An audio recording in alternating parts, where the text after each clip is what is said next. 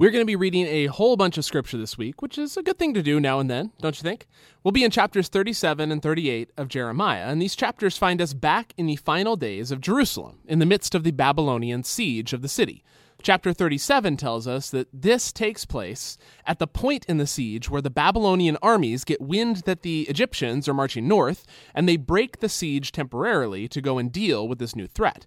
So, in chapter 37, verses 11 to 16, we read this When the Chaldeans' forces went from Jerusalem in the face of Pharaoh's forces, Jeremiah went out from Jerusalem to go to Benjamin's country to divide a share there. Now, just a quick side note this might be referring to dividing up a share of land and be related to the story of Jeremiah buying a field from his cousin that we saw a couple weeks ago. Although some scholars doubt that that sort of thing would be happening in the middle of a siege, and they think the word divide a share might actually mean something like flee or hide, which does seem to make a bit more sense to me, but for whatever reason, Jeremiah is trying to leave Jerusalem and head north towards his hometown of Anatot in the territory of Benjamin. Okay, back to our passage. So he was at the Benjamin gate, and a master of the guard was there whose name was Jeriah, son of Shelemiah, son of Hananiah. He seized Jeremiah the prophet, saying, You are going over to the Chaldeans. Jeremiah said, It's a lie. I'm not going over to the Chaldeans. But he didn't listen to him. So Jeriah seized Jeremiah and brought him to the officials. The officials were incensed at Jeremiah. They beat him and put him in the prison house, the house of Jonathan the scribe, because they had made it into the prison house. Jeremiah came to the cistern house and the cells, and Jeremiah lived there for many days. And then in chapter 38, verses 1 to 6, which is a little different from what we just read, but I think is actually part of the same story, just focused on the point of the story where Jeremiah is brought before the officials, and the story is kind of told more from their perspective, we read this.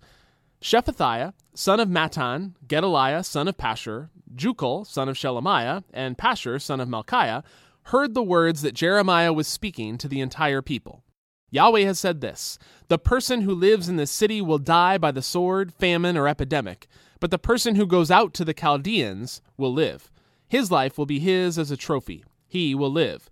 Yahweh has said this This city will certainly be given into the hand of the king of Babylon's forces, and they will capture it.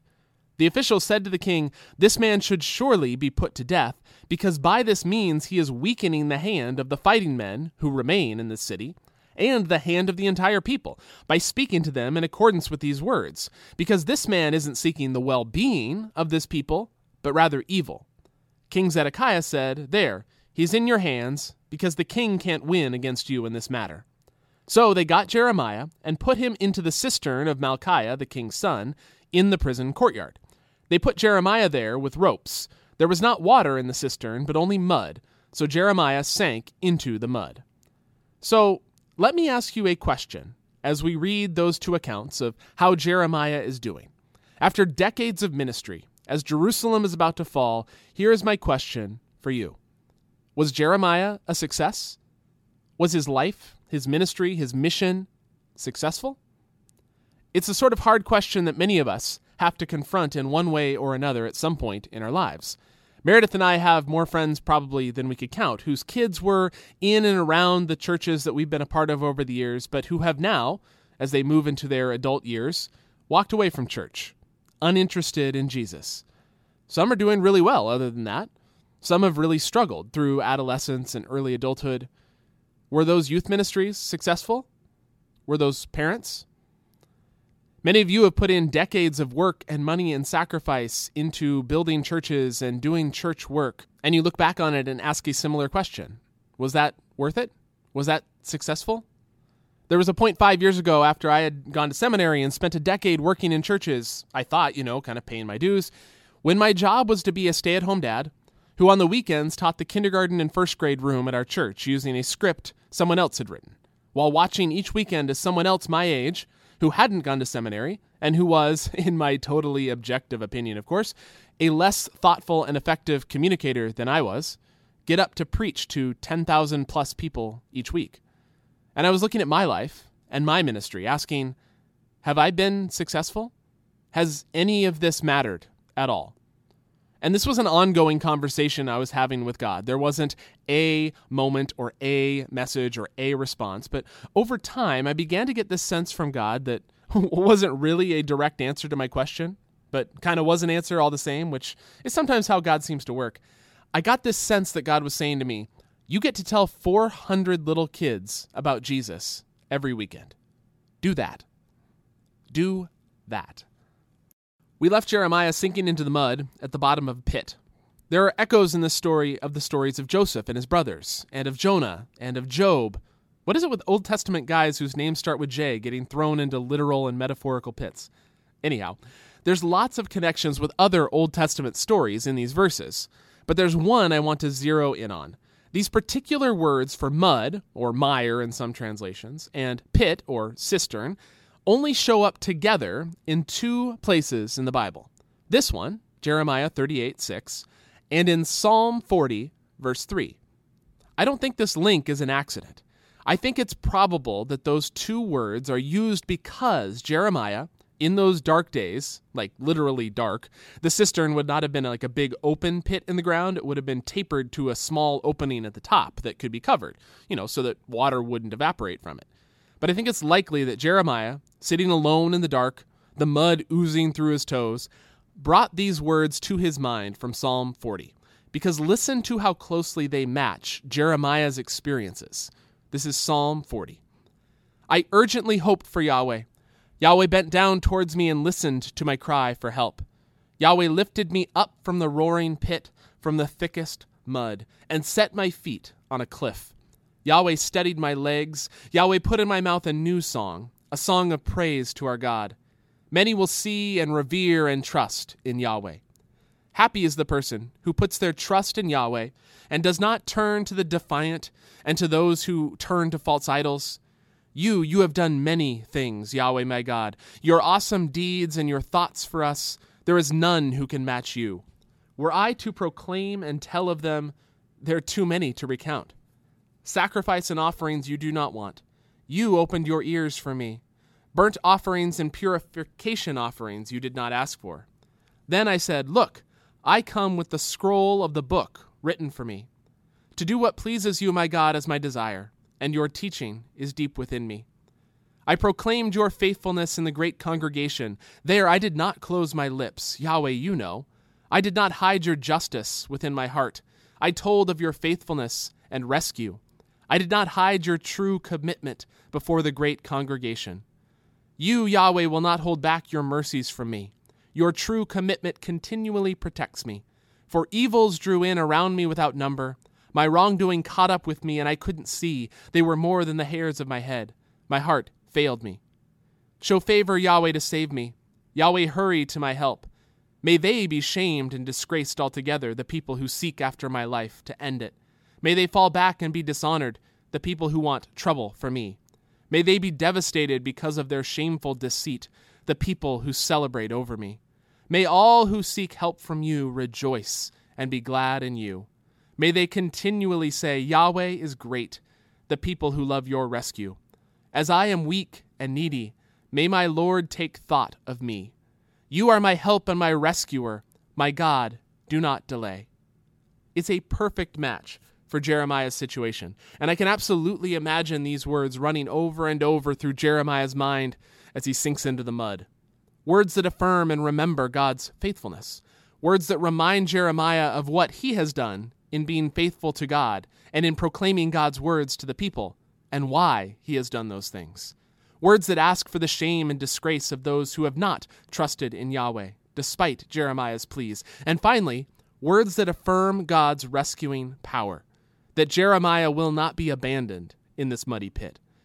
I think it's remembering these things over and over until they sunk into his bones that gave Jeremiah the ability to continue on faithfully, despite what to any rational person would look like abject failure. It's these truths about who God is and why Jeremiah is doing what he is doing that give Jeremiah the vision to see that he has not failed because his job was not to win hearts and minds and save Jerusalem. His job was to be faithful to the word God had called him to proclaim to the people. That's it. And so when Jeremiah gets pulled out of the pit, and King Zedekiah sends for him, Jeremiah picks up exactly where he left off. He does not change his message, he is not afraid, he continues to be faithful. And in chapter 38, verse 17 and following, Jeremiah said to Zedekiah, Yahweh, God of armies, Israel's God, has said this If you do go out to the king of Babylon's officers, you yourself will live, and this city won't be burned with fire. You and your household will live. But if you don't go out to the king of Babylon's officers, this city will be given into the Chaldeans' hands and burned with fire. You won't escape from their hand. King Zedekiah said to Jeremiah, But I'm afraid of the Judahites who have gone over to the Chaldeans, in case the Chaldeans give me over into their hand and they attack me. Jeremiah said, The Chaldeans won't give you over. Do listen to Yahweh's voice, to what I'm speaking to you, so that Yahweh may do good things to you, and you yourself may live. But if you refuse to go out, this is the message that Yahweh has shown me. Jeremiah's response is to be faithful, to continue on the path God has given him to walk, even as Zedekiah continues to ignore his words. Jeremiah understands that just because faithfulness might lead to rejection, rejection doesn't mean failure. Success for Jeremiah and for us is faithfulness. You can see it right in this interchange between the fearless Jeremiah and the fearful Zedekiah. Back in chapter 17, Jeremiah said that the one who puts their trust in Yahweh is blessed, like a tree with an abundant source of water, a tree that does not fear when the heat and the drought come. Well, the heat is on, and Zedekiah is wilting while Jeremiah, even though he was just pulled out of the muddy cistern, is standing strong.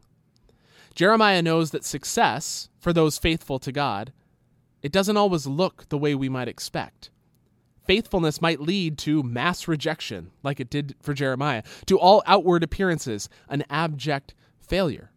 But faithfulness also leads to hidden successes. The hints are all through this chapter, actually. Why are the officials afraid of Jeremiah? Why do they want to put him to death? Because those who remain in the city might go over to the other side. Those who remain implies that some did not remain. Some have heard Jeremiah's words and fled. Why is Zedekiah afraid to listen to Jeremiah? Because he believes the Babylonians will turn him over to the Judahites who have gone over to the Chaldeans. Our story is focused inside the walls of Jerusalem and on the powerful voices of the king and the officials who have rejected and ignored Jeremiah's warnings. But apparently, there are some who have listened and who have gone out to surrender. They have trusted Yahweh's words, and now they live. On top of this, if you remember, in all the past times that Jeremiah has had a run in with the king and the officials, there were other powerful voices who had saved him. Why didn't that happen this time? presumably because those voices who had saved him in the past, who had listened to and defended him when he gave his warnings, they're among those that fled the city.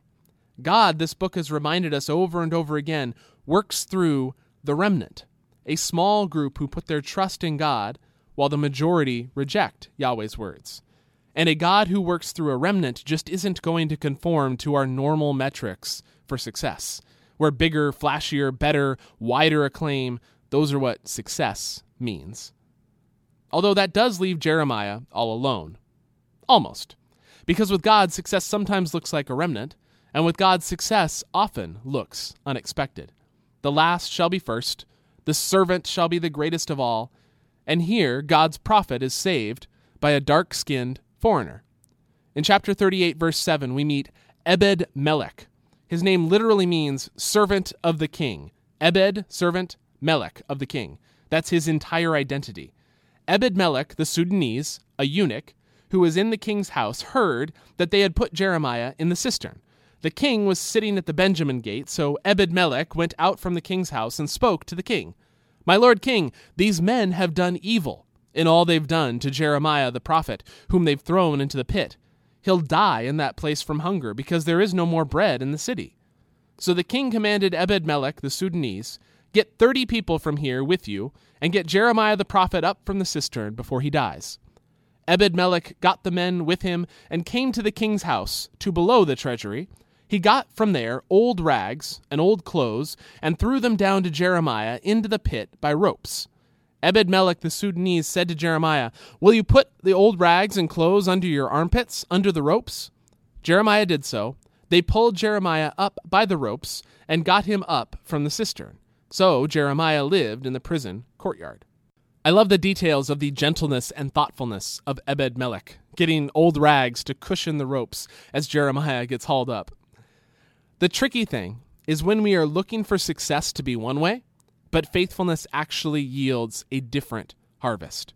The majority of the officials and the powerful have rejected Jeremiah. They have left him to die. The king seems unsure what to do, but ultimately rejects Jeremiah's pleas to trust in Yahweh. Failure. But a remnant has heard and fled, a remnant that will return under Nehemiah and Ezra to rebuild a new people of God out of the ashes, a people of God that still won't be perfect, but will culminate in the birth of the Savior God has promised through Jeremiah, the righteous branch from the line of David, Jesus.